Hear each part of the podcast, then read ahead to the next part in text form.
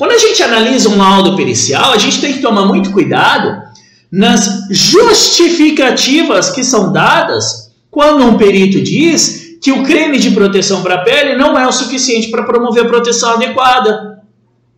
Por quê? Quem mais do que o fabricante pode determinar qual é a condição adequada se é o fabricante que produz esses ensaios de barreira, que contrata, não é nem ele que produz o ensaio, ele contrata esse ensaio de barreira. Então, a forma de aplicação, ela deve seguir o que o fabricante determina.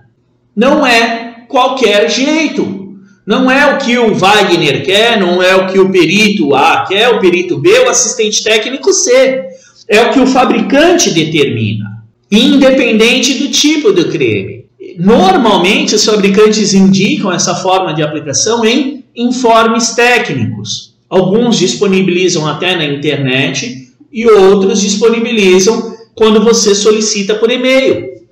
Tá? Então, se você tem o uso do creme de proteção para as mãos ou creme de proteção para a pele aí na sua empresa ou no seu cliente, se você não tem um informe técnico do fabricante desse creme, solicite a ele, porque isso é uma ferramenta de trabalho fantástica.